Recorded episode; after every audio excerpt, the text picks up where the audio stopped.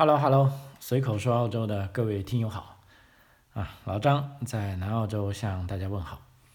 呃，今天录音的时间是二零二一年的九月二十九日啊，呃，那么在今天啊，现在是晚上哈，在今天下午的时候啊，老张参加了一场这个关于这个留学生回澳洲的这个专门的政策啊解释会啊，也就是说是由新州政府主持的这个官方的宣讲会啊，我是这个。在现场参观啊，在现场参加了啊，因为这一场啊宣讲会比较重要，因为新州嘛哈，新南威尔士州是个比较重要的州，而且他的这一次计划可以说人数是非常大啊，啊非常多啊，五百人。那再怎么说啊，从我们同行的角度来看啊，这个是具有一个指标意义的啊，所以我想赶紧在下午宣讲了之后呢，我就总结了一下。那在这里呢，就把内容跟大家分享一下，啊，因为在老张的这个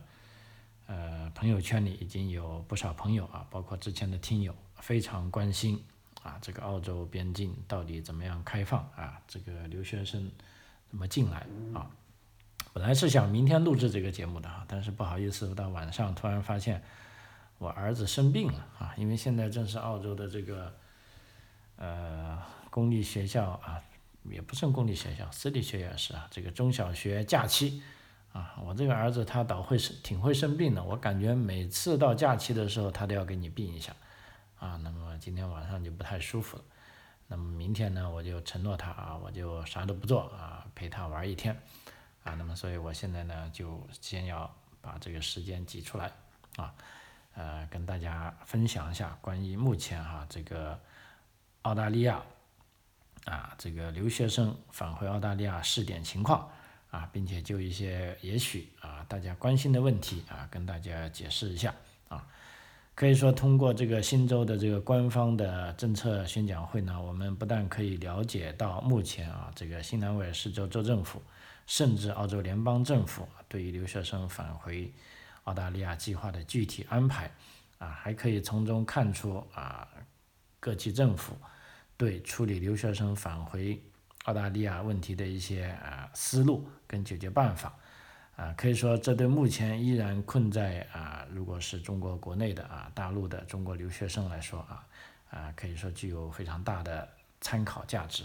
啊，因为为什么呢？我们啊现在可以知道，澳洲的国门大概率呢是在圣诞节前要打开了，啊，因为这个疫苗目前注射的进度可以说是非常迅速。啊，那么在各个州和领地啊，除了这个西澳洲目前态度强硬啊，估计不会在十二月开放边境。那么其他州呢都会开放啊，包括从墨尔本飞去伦敦的航班啊，现在航空公司已经说了，如果西澳洲不开放，那就不路过 Pass 啊，直接从北领地从达尔文绕过去啊。所以啊，这个当然这个十二月底的开放呢是单向性的，就先对澳洲。出人出国进行开放，比如说，呃，你是澳洲的公民或者澳洲绿卡持有人，这个时候就可以自由的出去了，啊，但对这个国外的啊没有澳洲绿卡的跟没有不是澳洲公民人怎么进来呢？这其实是有个逐渐开放的过程，啊，所以我们大可以大概率通过这场宣讲会可以理解到啊，甚至可以猜测到。未来澳大利亚的国门，即便没有彻底的完全向外来啊人士开放，那么滞留在海外的啊这个国际学生，很大可能要采取啊今天这个新州的这个方法啊返回澳洲啊啊，所以我们来看一下啊，究竟这一次新州政府它具体透露的哪些关键信息啊？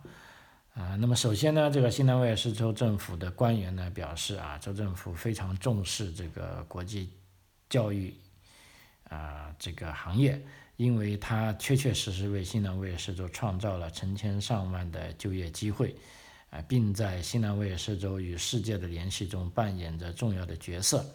而目前呢，基本上登记在案的大概是有五万七千名。啊，在新州上学的留学生依然被拒之在国门之外，啊，那么这些留学生呢是非常渴望早日返回到澳大利亚，恢复自己的学业、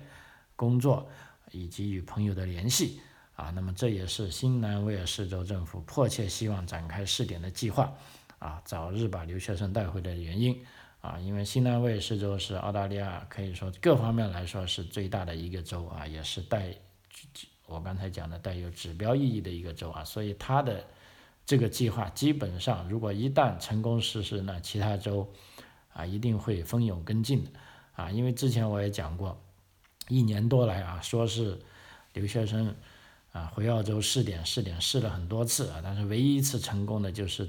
在达尔文啊接回了大概六十六名国际学生啊，之后无论是啊我所在的南澳洲还是北北领地啊还是维州啊都有这个计划，但最终到了最后一刻，尤其是南澳洲就离这个航班起飞要两天了啊，由于这个疫情的复发啊被迫取消了。啊，那么所以这一次十二月的这一次，基本上应该就说是算是正式的，如果能实施的话，啊啊，可以说让咱们留学生要回到澳洲了，啊，为什么可以说这个试点计划这么重要呢？啊，因为根据这个数据表明，目前近啊在澳洲那么多留学生中，大概有百分之三十八的啊留学生是选择在新州学习啊。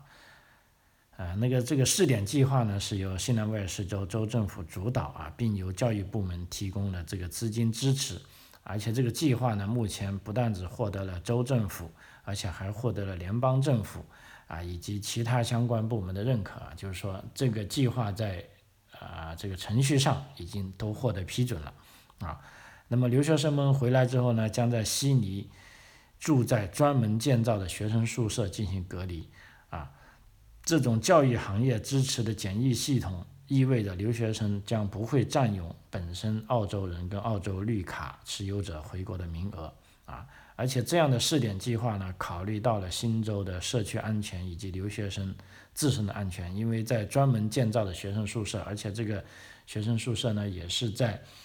啊 COVID-19 这个新冠疫情期间建立起来的，可以说它的这个啊。隔离的标准比普通酒店可以说是更好啊，所以说可以更加安全，让学生们安心的返回澳洲，并在新州完成学业啊。同时呢，啊，留学生返回澳洲是有助于教育部门可持续发展以及这个澳洲经济的发展啊。那么虽然下个月啊，就也不是下个月，现在是九月份，计划中的十二月啊，回到。目前第一批留学生大概是有五百人，啊，对于一共有五点七万境外的学生来说呢，其实就是百分之一吧，哈，杯水车薪，呃，杯水，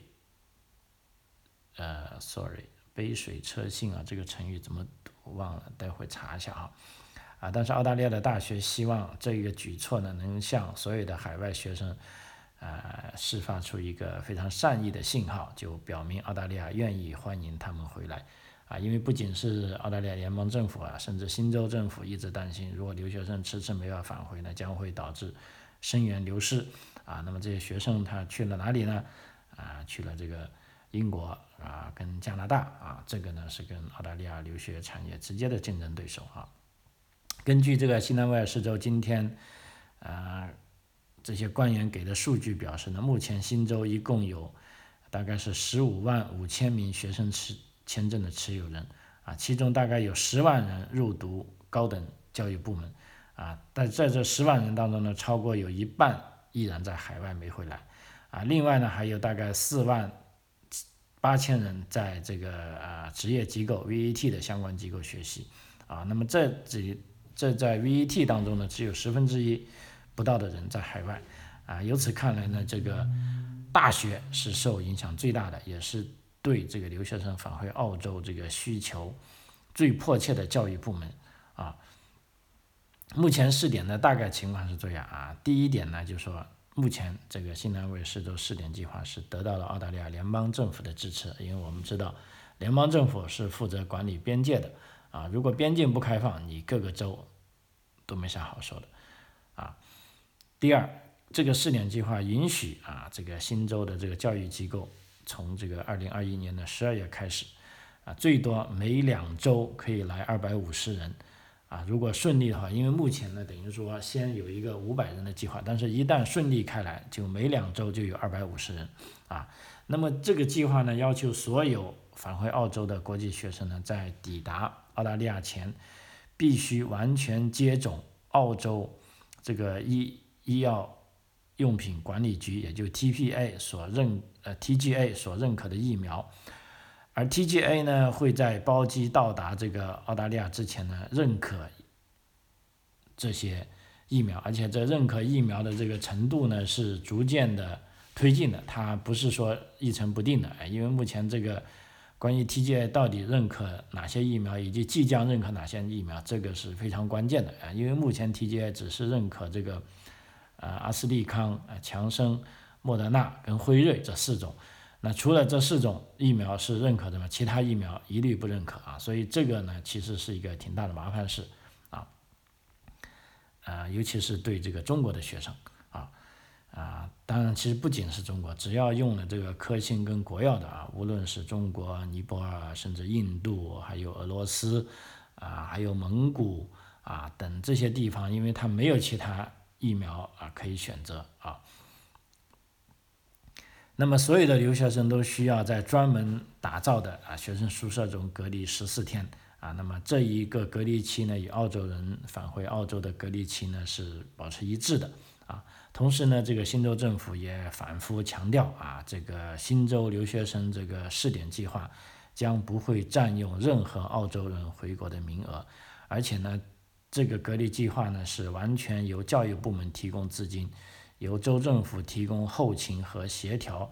啊，返回的支持啊，基本上就说费用啊，说句大白话，就是机票钱由学生出，那么隔离的费用由这个大学出啊，所以大家也不用担心啊，这个太过于重的这个经济负担。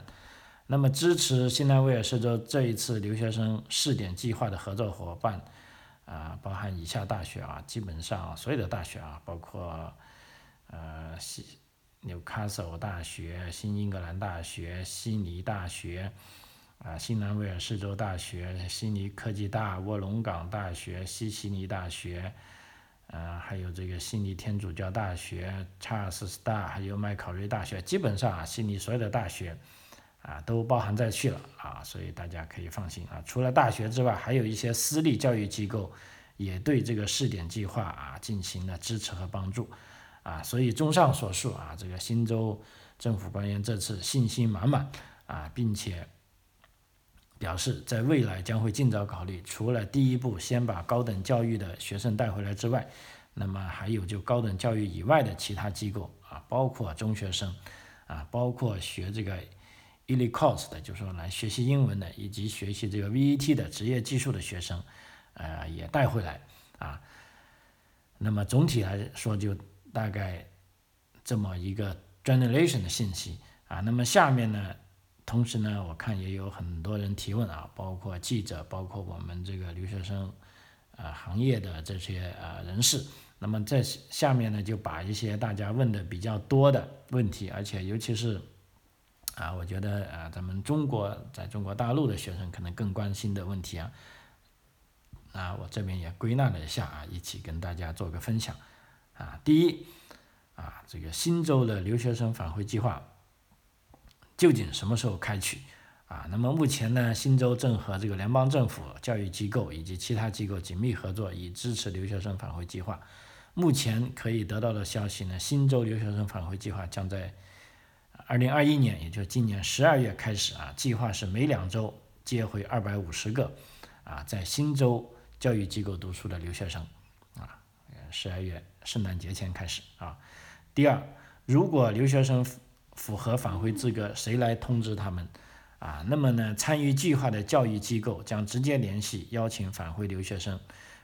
啊，邀请希望返回的留学生，并为他们提供返回的每一个具体步骤啊。所以这个时候呢，大家一定要留意自己的邮箱啊。那么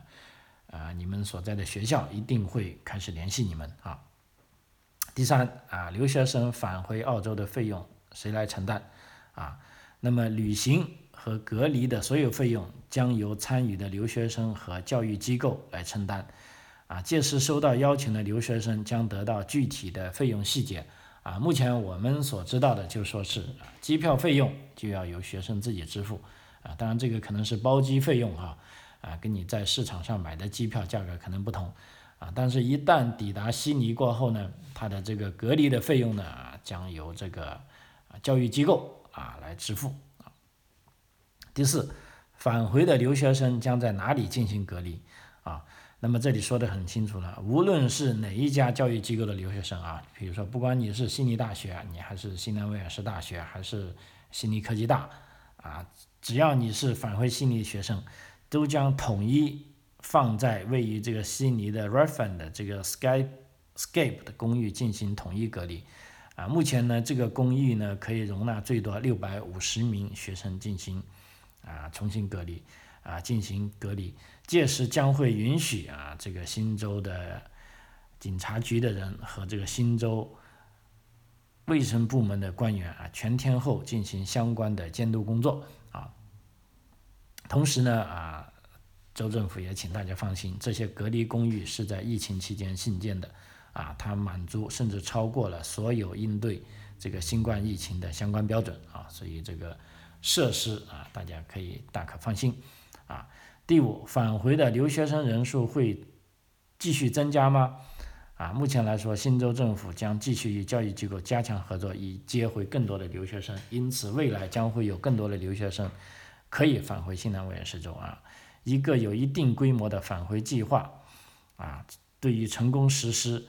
啊，并且会有助于未来拓展到更多的教育机构和学生啊。第六啊，留学生在返回澳洲之前需要强制接受疫苗吗？啊，目前啊，根据这个新州卫生机构的要求啊，也就是说，只有接种了 TGA 认可疫苗的留学生才可以参与此次返回计划啊，这也是为了保护新州社区和学生自身的安全。啊，那么 TGA 也就是说澳洲药品监理部门啊，目前认可的疫苗包括阿斯利康、辉瑞、莫德纳和强生。返回的学生需要在预定航班之前提供官方接种证明。第七，返回的留学生会和其他人员共享航班吗？啊，目前来说呢，留学生将大概率搭乘包机从指定地点出发前往澳洲。这些包机将只搭载满足此项计划的学生，啊，但是由于包机将在指定地点出发，生活在其他地方的留学生将有可能需要搭乘商业航班抵达到出发地点，啊，比如说上一次这个，啊，北领地达尔文的这个返回留学生的计划呢，就是从，啊，新加坡出发的，啊，就说来自全球各地的学生必须自己要想办法先飞到新加坡，然后从新加坡回了，啊，回到。达尔文那，目前呢，大概率我看，虽然他没有说具体的地点，但是从这个地理位置上来说啊，首航从新加坡开始是啊非常非常之有可能的啊，也就是说从新加坡直飞到悉尼啊，这个是大概率的哈。啊，第八，如果留学生接种的疫苗目前不被 TGA 认可，他们会被考虑接回吗？啊啊，这个问题很关键啊。目前的计划呢是仅仅适用于完全接种了 TGA 认可疫苗的留学生啊，但是呢，我们也知道 TGA 认可的疫苗清单呢会逐渐扩充，包括啊这个新州健康部门在内的新州政府机构将会密切关注相关进展，并实施修改这个要求啊。其实这个是很大程度关系到澳大利亚这个留学生最大的来源国这个中国留学生的。啊，切身利益啊，因为目前在中国的留学生有可能要么就是已经打了疫苗，要么，但是即便打也是打了这个，啊科兴或者国药的，啊，要么就没打。你说没打还好，但是打了之后到底混打怎么样，或者科兴跟国药被不被认可呢？啊，目前大家都比较乐观啊，认为这个随着这个啊 TGA，啊这个他们工作的进展，啊啊是。有可能的啊，因为我在另一个啊，今天在另一个媒体上啊也看到啊，就是说这个 TGA 的老板啊，这个 John Skye 教授，他告诉啊媒体部门，就是说监管机构已经做了大量工作来评估其他地方生产的啊疫苗，在某些情况下啊，他认为这个 TGA 的老板呢认为啊信息很匮乏啊，按照他的说法呢，最大的挑战之一啊，总的来说。在医学文献和公开提供的报道中，啊，关于印度和中国疫苗的信息，与欧洲、北美、澳大利亚已批准的疫苗相比，还不够多或者不够好啊。但是呢，这个 TGA 呢，他也说，我们也要去找那些政府，并试图获得啊可以提供的信息。那估计这样的工作下呢，他会啊 TGA 能够认可的疫苗呢，会不断的随着时间的推移而更新啊。按照目前的呃一些。啊，信息呢，就是说，在本周内，澳洲药品管理局呢会向澳洲总理啊提交这个建议，譬如说，到底是不是应该承认中国和印度制造的这个疫苗啊？嗯，呃，但是大概率来说啊，这个是有可能会被承认的啊，因为这些疫苗本身已经被世界卫生组织认可了啊啊，但。具体什么时候承认或者承认到什么程度啊？这个我们只能等进一步的信息了啊。那么老张这里也跟大家承诺，如果有这方面的疫苗信息呢，啊，我也会第一时间在节目里跟大家讲啊。OK，接下来啊第九点，科兴疫苗是否可以接种？如果接种了科兴疫苗，然后再接种辉瑞加强针，是否可以？啊，那么在目前阶段呢？啊，新州的留学生试点计划呢，只能接受接种了这个 TGA 认可的疫苗的学生返回，啊，也就是说，只要你接种了不是有 TGA 认可的疫苗的，不管你是否再接种加强针，啊，目前都是不可以。好，第十，如果接种了混合疫苗，是否可以满足要求？啊，比如说第一针是阿斯利康，第二针是辉瑞，啊那我们知道这两种针。都是 TGA 认可的啊，那到底行不行呢？啊，目前官方的回复如下啊，就是说，目前澳洲政府并不认可接种混合疫苗的情况啊。如果 TGA 的疫苗认可情况有变化，新州政府将尽快更新相关要求。也就是说，啊，即便你打了两针都是澳大利亚这个 TGA 认可的疫苗，但是你打的混的。Sorry，也不行，因为现在我们知道有的国家是混打的啊，比如说蒙古啊，跟印度啊，可能他们的疫苗不太够啊，有时第二针加强针，比如说第一针就来了个阿斯利康，第二针就打了辉瑞，啊，那不好意思，如果这样的学生，比如说如果你在蒙古来，那么也是不能在第一次的试点计划中啊。当然，目前这个新州政府也没有把话说死啊，就说只要 TGA 改了他的建议，那么新州政府的建议就随之而。变得改变啊，疫苗接种证明有没有什么特殊的要求啊？那么目前呢，只接受英文版的疫苗接种证明啊。至于是电子证明还是纸质证明呢？啊，那么有待于另一步进一步的通知啊。嗯，第十二个问题啊，这个计划是否包含 ACT，也就是说北领地的学校啊？大家知道啊，ACT 从这个行政架构上。啊，跟新州是平等的啊，虽然它整个领地就在新州范围内啊，但不好意思啊，这一次呢，目前这个新州的计划呢，仅仅是包含了在新州的教育机构啊，也就是说北领地的学校啊，包括这个奥国立啊、坎培拉大学啊，那么如果这两个大学的同学们呢，现在可能要再等一等啊，但是因为我们也知道，目前这个北领地呢也参与了相关计划啊，但是。具体北领地的学生，啊，学校的学生能不能呢？那目前呢还正在商讨的具体流程中，啊，但是我们可以乐观的估计，啊，只要新州的这个计划一旦顺利实施，啊，接下来北领地实施呢是水到渠成，水到渠成的事情，啊，大家都可以抄作业了，哈。好，呃，第十三，返回澳洲的学生选择标准是什么？是否包含刚入学的新生？啊，这里呢，新州教育机构呢将会基于一个调查来提名合适的学生，啊，但是从按以往的经验来说呢，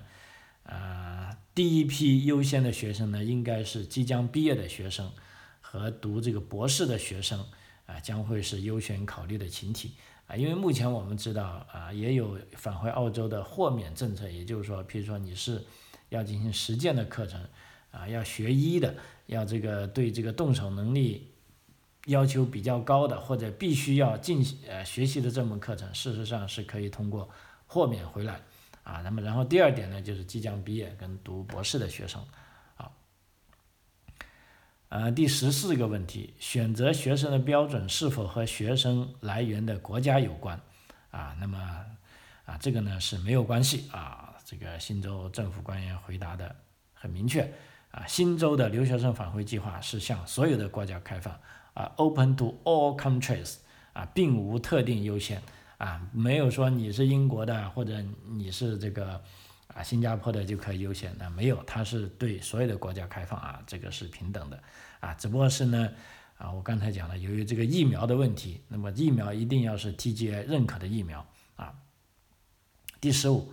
返回澳大利亚航班由哪家公司负责运营？出发地点确定了吗？啊，不好意思，目前呢，由于是采用了包机，啊，正在跟这个 FCN Travel 啊进行商讨。出发地点依然在商讨啊，在这个谈论中啊。我刚才也讲了，我自己估计第一个出发地点极有可能是啊新加坡啊。然后呢，如果是中国的这个呃科兴或者国药这个疫苗被 TGA 认可了嘛，那也有可能有一个航班或者在广州出发啊，或者在上海出发啊，这个都是有大概率可能的啊。第十六，这个计划是否有截止日期？啊，目前呢，坦率的说，因为还没有开始，所以就没有截止日期啊。但是，一旦澳洲政府和新州政府解除边境管制啊，那么这个项目会发生变化啊。比如说，如果形势一片大好，就不需要试点了，大家都可以啊按需来入了啊。那么，当然这是一个最好的啊结果了。或者是如果疫情又吃紧啊，发现这中间有什么漏洞，那很有可能这个试点计划也会中途啊叫停啊，这都是有可能的啊。那么还有朋友问啊，如果返回的学生在隔离期间被检测为这个新冠疫情、新冠病毒阳性，啊，将会怎么处理？啊，那么在这里呢就回答的很清晰啊，被检测为阳性的学生将被转运至新州的医疗机构，啊，就像目前在酒店隔离的国际旅客一样，啊，所以是，呃，大家已经做好准备了啊。所以总的说来啊，目前新南威新南威尔士州可以说接回留学生的计划显然已经迈出了啊实质性的一步啊，就比早年啊我们在南澳或者维州啊或者 ACT 都各个州的它的步骤都大了一点点啊。虽然目前新州还没有完全解封，但是啊由于这个疫疫苗的注射可以说是非常顺利啊，我们啊可以大概率的。大概率的乐观的啊期待啊，我们的这个海外学生可以在十二月回来啊。那么，但是显而易见的啊，对于中国的留学生来说啊，目前返回澳大利亚最大的障碍是疫苗啊。由于 TGA 认可的四种疫苗目前并没有在中国国内展开接种啊，而国内接种的几类疫苗又不在 TGA 认可的范围内。啊，但是通过今天的这个啊新州政府的宣讲会，跟我在啊其他渠道所得到的信息，啊，我们可以知道疫苗认可的问题，目前在澳洲留学生中主要来源国中是广泛存在的啊，因为为什么我刚才讲了，就不仅仅是啊中国啊，包括这个尼泊尔，包括印度尼西亚啊，包括越南啊，甚至蒙古等国家的留学生。同样有疫苗认可的烦恼啊，而且疫苗认可问题啊，不仅仅是科兴、国药等这些由中国国产的疫苗是否被啊承认的问题，还存在许多复杂的情况。比如说我刚才讲的这个 mix 就混打的情况，比如说啊，我们知道现在有的蒙古的学生是接种了啊两种疫苗啊，他们比如说分别是打了两剂的科兴，然后又打了一剂辉瑞的加强针。而有的啊，比如说马来西亚的学生，他是接种了一颗，一种是阿斯利康的，然后再加了一剂辉瑞啊。那么目前这些情况都不在啊这个 TGA 认可的范围内，因此 TGA 如果想扩充其认可疫苗的范围啊，还有很多很多这个工作要做啊。所以呢，好消息是啊，目前啊，包括啊，我刚才讲的这个 TGA 以及澳洲联邦政府及其他相关机构已经非常明确的表示，啊，他们正在认真的考虑疫苗认可的问题，而这个莫里森总理呢，在这一周他就会收到 TGA 关于认可中国国产疫苗的相关建议啊，而且这个澳洲药监局这个 TGA 呢，将会已经在本周开始对中国和印度产的疫苗进行评估工作啊，并且在结果出来之后会向联邦政府提出建议。而另一方面，作为这个澳洲留学产业的主要执行者，这些澳洲的大学可以说是啊非常急迫了啊，也在纷纷呼吁联邦政府赶紧认可啊中国跟疫苗。中国跟印度的这些疫苗啊，毕竟这些呢都是被 W H.O 所认可的啊。一旦这些疫苗在澳洲受到认可，那么啊，在注射了啊中国疫苗的留学生呢，就可以啊尽快的啊回到澳大利亚啊，而且受影响的留学生在世界范围内，这样呢也就会啊大大的减少啊。因此呢啊，我们是有理由。啊，相信啊这个问题会啊尽快得到解决啊，因为在宣讲会中呢，我反复的看到啊一个有有意思的事情，就是说新州政府啊，他表示 TGA 会在包机抵达悉尼之前确定认可哪些疫苗，这或许是不是就暗示了啊中国的学生也有希望参与这个试点计划呢？如果能参与的话，那我想肯定这几周。啊，会有很好的消息。但另一方面，啊，假定啊，当然这个是假定哈。如果疫苗认可的问题迟迟得不到解决啊，那么在中国国内的留学生未来依然有可能通过啊曲线的方式来寻求解决方案，譬如说去境外注射 TGA 认可的疫苗啊，譬如说去香港啊，去新加坡注册啊，去注射啊，就像当年这个疫情刚开始一样。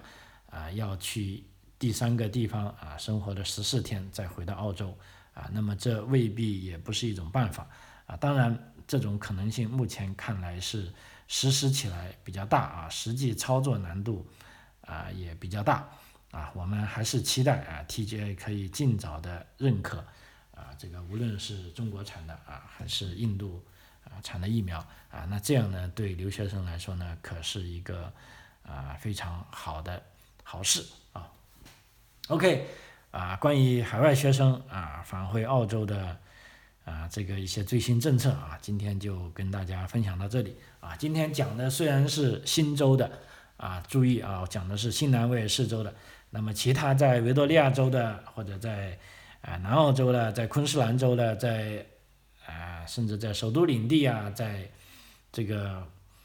北领地读书的啊这些朋友都可以。做这个参考啊，我觉得是大概率，基本上八九不离十啊。除了在啊西澳洲的可能比较惨一点，因为西澳洲这一次是呃表态非常强硬啊，反正总理也拿他没办法啊。那么就在西澳洲的同学们，那只有等一等了啊啊！当然还漏了一个，这个塔斯马尼亚州的，呃也是没有问题的啊。老张也在这里热烈的欢迎啊，希望我们这个海外学生。能够尽快的安全顺利抵达澳洲啊，继续你们的实学业啊，实现心中理想啊。好，随口说澳洲啊，今天这个节目到此为止，非常感谢您的收听，我们下期再见，谢谢。